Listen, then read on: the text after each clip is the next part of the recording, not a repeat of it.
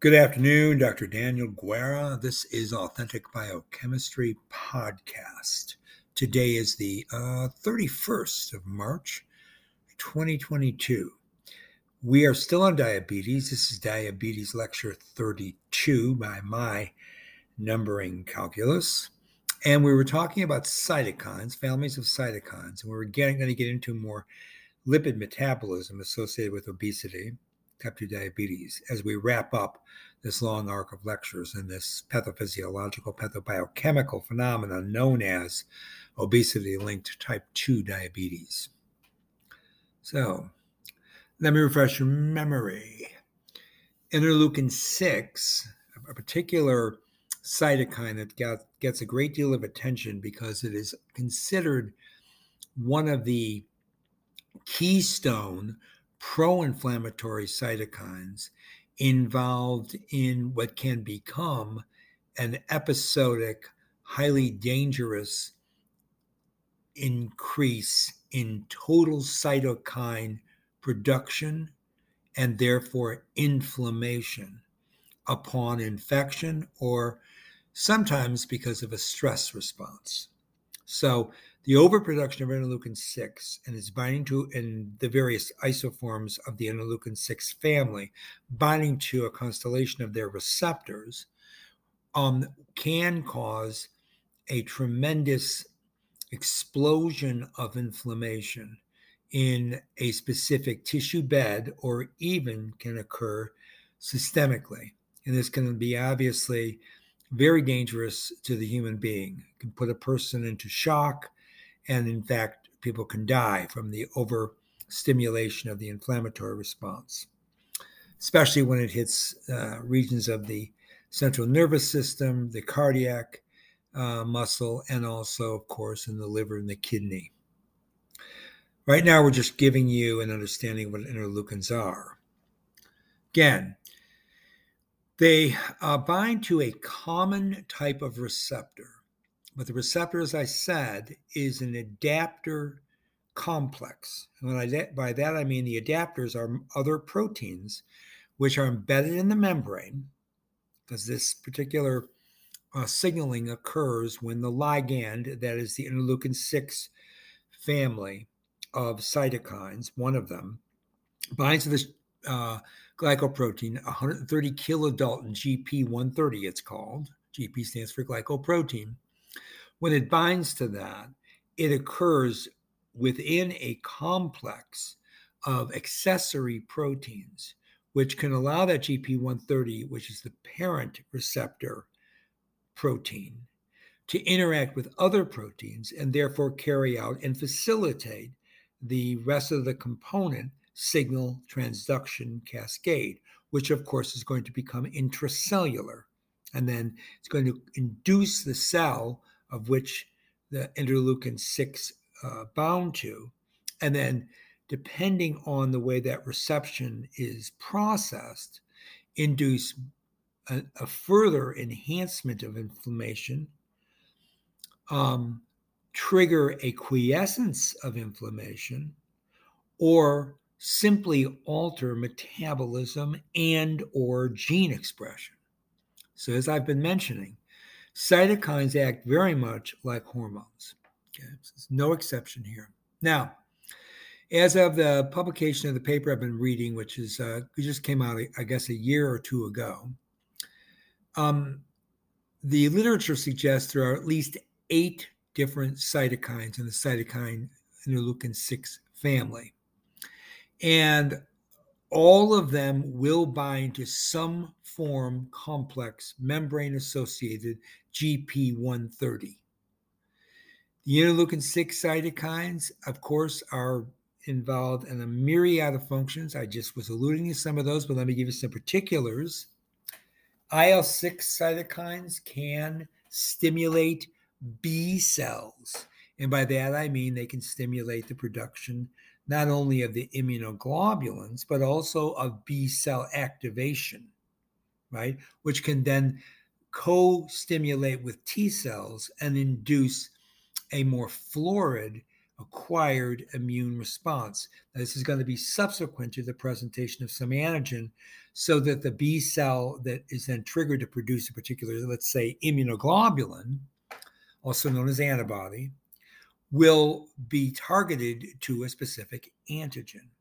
And in, and in coherent uh, interaction with the T cell, making a um, T cell B cell synapse, those interactions can then turn on multiple um, inflammatory and regulatory, as well as gene expression programs. Okay. Now, the metabolic functions and the neurotrophic functions of cytokines has gained a great deal of attention, and we've talked about these in the past. I also will remind you that interleukin 6 is a major myokine. We're going to get to that a little bit later, probably not today. But the interleukin 6 receptor, when you use a neutralizing monoclonal antibody to that receptor, such as using tocilizumab, okay, tocilizumab, that particular monoclonal antibody is used worldwide for the treatment of autoimmune disease. Now, you may have heard of it also recently because it's been used in COVID 19 severe um, morbidity patients. Again, that's tocilizumab, tocilizumab. Okay. And all of this is a monoclonal antibody to IL-6R Okay, but it's classically used in autoimmune diseases such as arthritis and also some forms of respiratory disease which are linked to autoimmune disorders. Okay. So the blockade of IL 6 seems to be very efficient also when that occurs to block TNF alpha signaling. And again, this has been classically described in the literature for uh, RA patients, rheumatoid arthritic patients. Now, let me go back to the muscle for a minute. This is a paper published in 2019 in Frontiers in Physiology. So it's going to be a review article.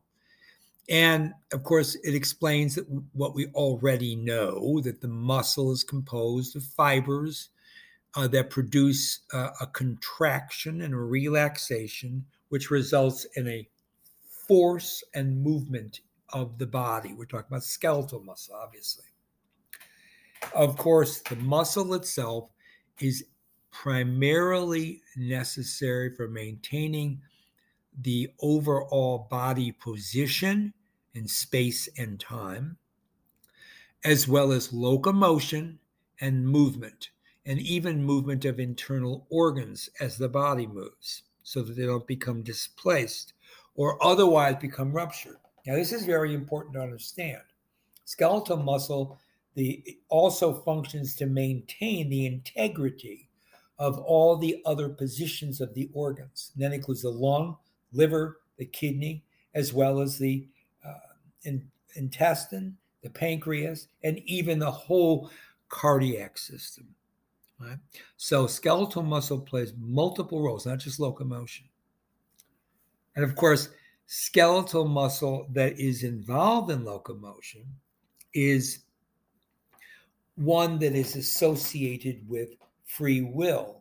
And therefore, that component of the central nervous system, which directs agency.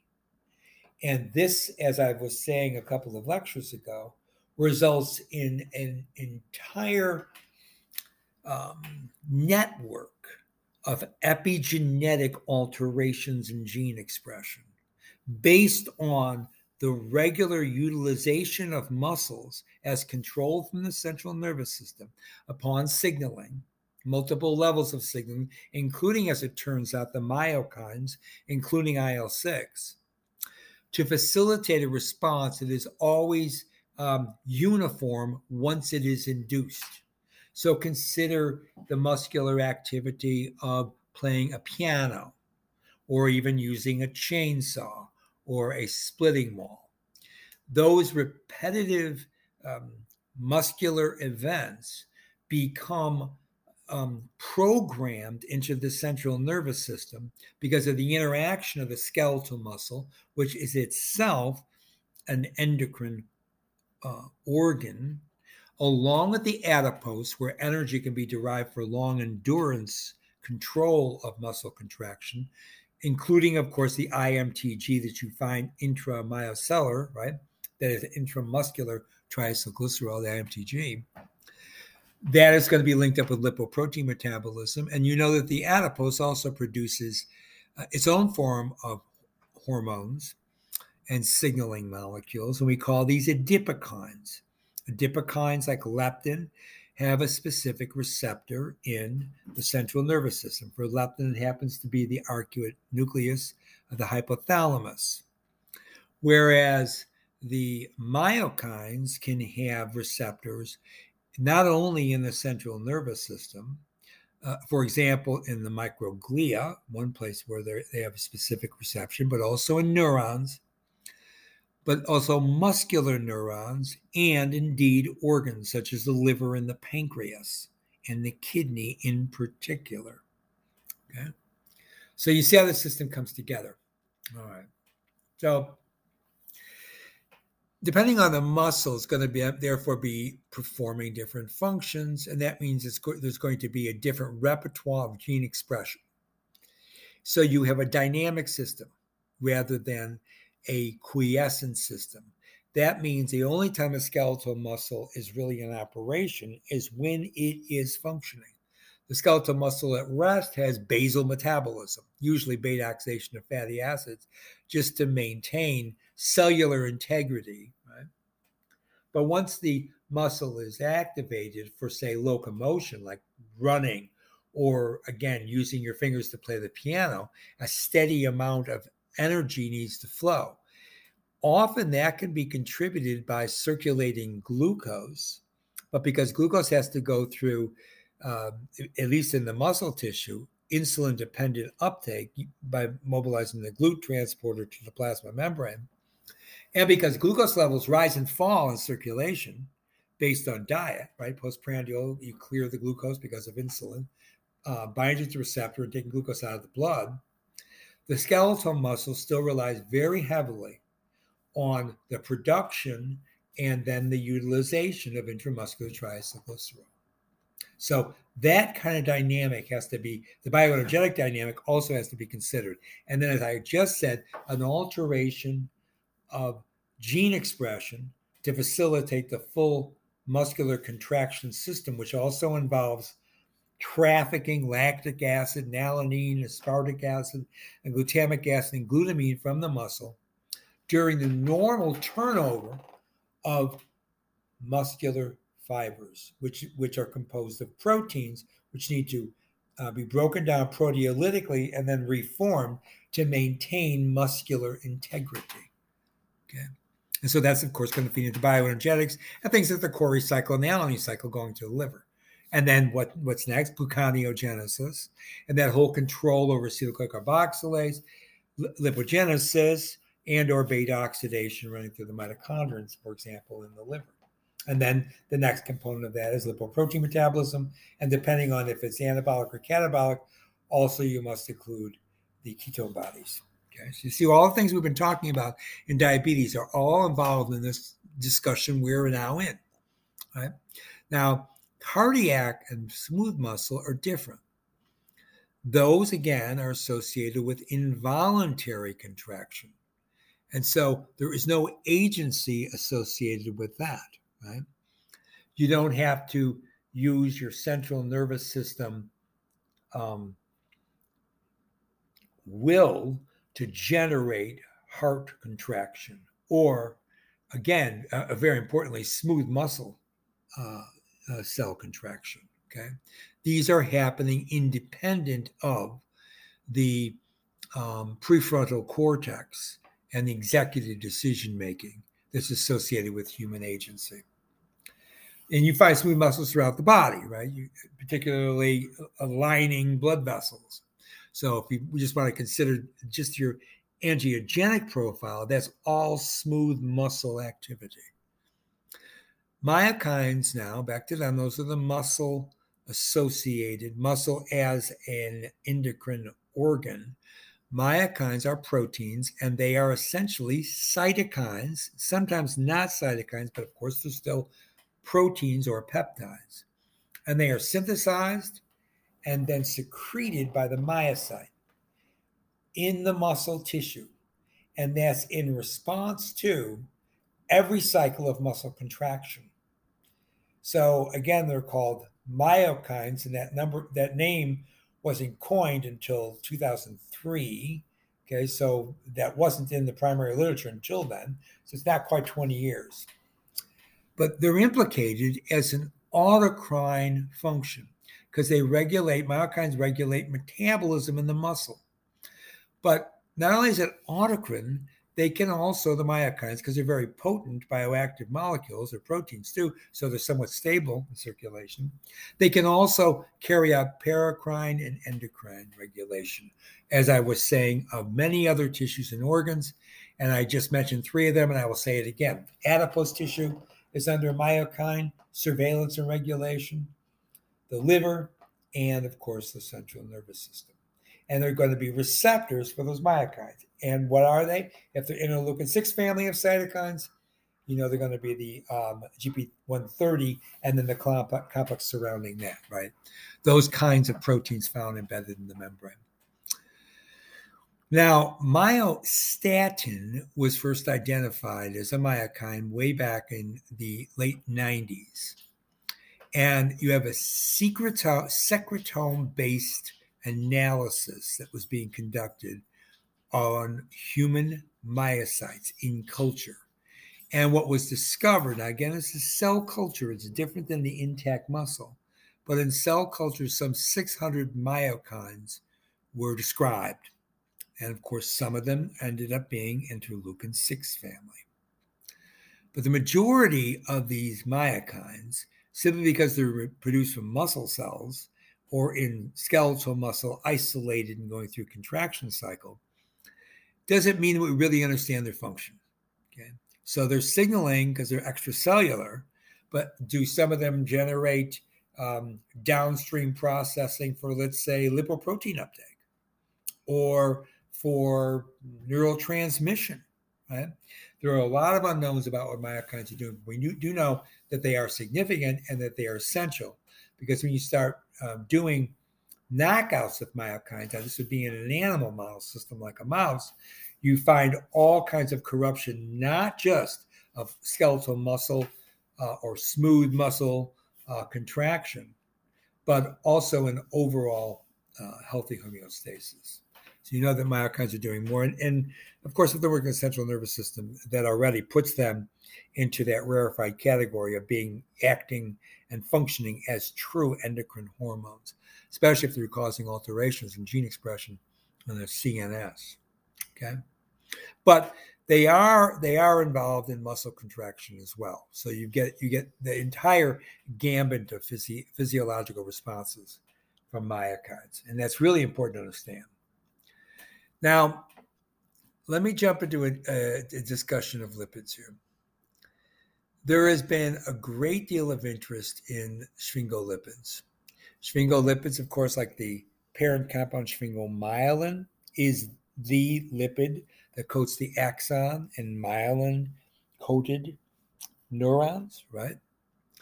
But we also know that besides that, uh, sphingomyelin acting as an insulator, the, the removal or degradation of sphingomyelin can cause disease such as multiple sclerosis, right? Uh, sphingomyelin turnover, of course, we talked about the central nervous system for generating ketone bodies as well, and the astrocyte neuron interaction. But I want you to understand, and again, I, I don't presume you listen to all these lectures, but if you've been listening to my lipid lectures over the years, you know that sphingolipids are also very important in signaling. We talk a great deal about ceramide. So ceramide is a sphingosine base, which is produced uh, by the condensation of palmitoyl CoA and serine. That's what a sphingosine base is. You put a double bond to that palmitic acid that's generated after the um, binding between uh, uh, with serine after palmitic acid is bound via its carboxylic acid. Now, that double bond is a trans double bond. We mentioned that before. Okay, that particular compound then has a free nitrogen atom, which is was delivered from a serine residue originally, and that nitrogen atom can be acylated with fatty acid. That's when you make ceramide. Okay, so ceramide is an acylated sphingosine molecule, and the fatty acid can be anything from uh, palmitate or stearate, two saturated fatty acids coming directly after de novo FAS, or they can be monoenoic, like an oleic acid, and of course, very long chain polyunsaturated fatty acids, such as the omega 3 class and omega 6 class. Here we're talking about uh, arachidonic acid, and the omega 6 class primarily, but also we find eicosapentaenoic and docosahexaenoic acid, which are of the omega 3 series linked into that amide linkage to that nitrogen atom uh, on their sphingosine base, making it a ceramide. Now, sphingosine then is when you have a ceramidase remove that fatty acid, and sphingosine 1 phosphate is the product of a kinase reaction on the free sphingosine. So now we're up to sphingosine 1 phosphate. That particular sphingolipid has multiple bioactive roles and it's found enriched in the blood and in the lymphatic system when there is an active inflammatory response. Now, we know that ceramides involved in programmed cell death. And I told you that often sphingosine counters that. That's intracellularly. Okay? That has a lot to do, too, with the um, inhibition of lipid membrane raft biosynthesis, okay, and turnover. So that's a totally different thing. Let me explain a little bit more detail here now. Sphingosine 1 phosphate, because it's found in the lymphatic system and also in general circulation, and it's associated with inflammation, means that there must be a linkage of sphingosine 1 phosphate with the inflammatory state because you know where we see it most? In, in diseases associated with a chronic inflammation and obesity is the major one. But you also see sphingosine 1 phosphate in breast cancer patients, in circulation and in the lymphatic system, particularly in the lymph nodes, it increases. This is S1P, sphingosine 1 phosphate. So, of course, that particular phosphorylated sphingosine is generated by an enzyme called sphingosine kinase 1. And that's exp- exported out of cells and it signals through specific sphingosine 1 phosphate receptors. That is the product of the reaction. And we know it regulates multiple cellular processes because we know it's linked to um, exacerbation in breast cancer because it seems to involve cell growth, survival, invasion, and even the uh, errors that are found in breast cancer development for lymphocyte and leukocyte trafficking okay, during an early stages of breast cancer development. Sphingosine 1 phosphate is also involved in vascular integrity. Angiogenesis plays a major role. And then finally, where we get back to the interleukin 6 uh, discussion, it's uh, sphingosine 1 phosphate involved in cytokine and chemokine transcription, translation, and secretion. Therefore, activation of the entire cytokine um, family, which can include pro inflammation, right? Of course. Now, many clinical studies have been done uh, in humans, and it's shown that sphingosine kinase 1 is in fact overexpressed in breast cancer. And in fact, when it is overexpressed, it is correlated, unfortunately, positively with poor outcome, right? High morbidity and, and also connected to high mortality, late stage breast cancer, particularly after metastasis. So sphingosine 1 phosphate's a bad player here. And because of those observations, it's been suggested that S1P, when you find it elevated in the plasma of obese humans, this may be a linkage of obesity to breast cancer. Because I told you at the beginning of these, these lectures that obesity is associated with cardiovascular disease, obesity is associated with metabolic disease, and now we're talking about obesity being associated with oncogenesis, cancer.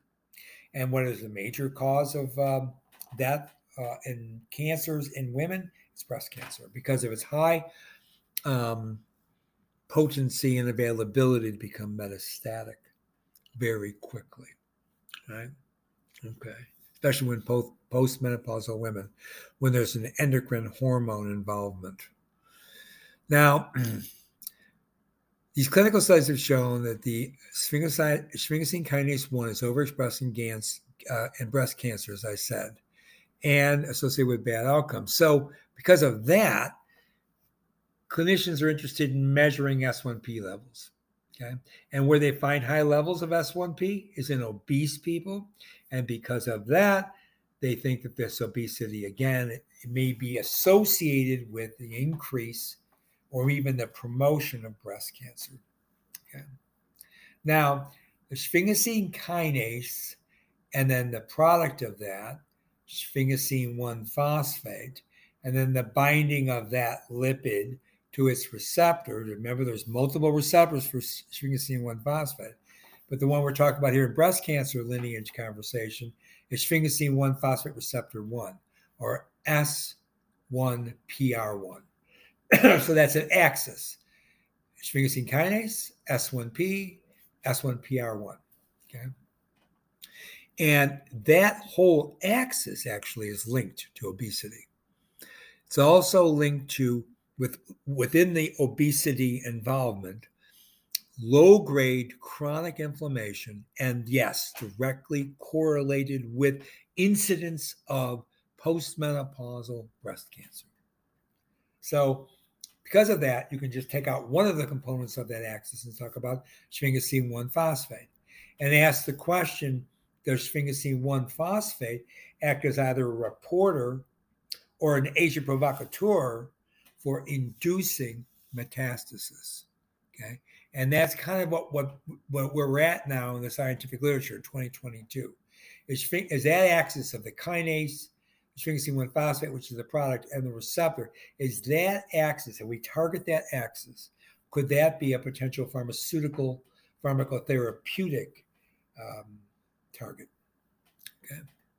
So again, obesity inflammation itself can induce because of chronic inflammation, can start causing alterations in gene expression, either because of mutation or because of epigenetic modifications that can be part of the induction of a primary tumor.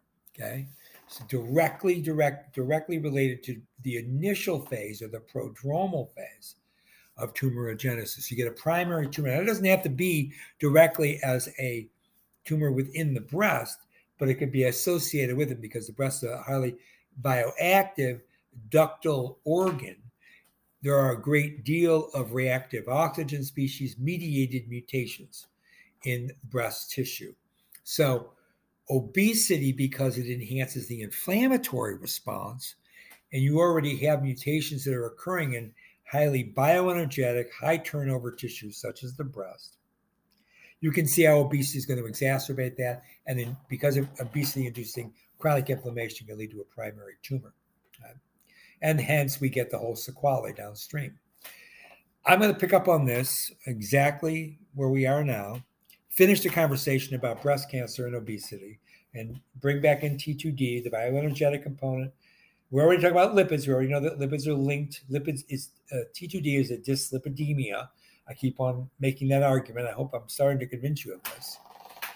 Uh, because it's involved in, in the pro-inflammatory response. If that's the only thing you want to remember right now this afternoon. Of course, it's about alteration of gene expression and epigenetic retailoring of gene expression. Okay, stopping here, Dr. Dan Guerra on the 31st of March 2022 saying bye for now.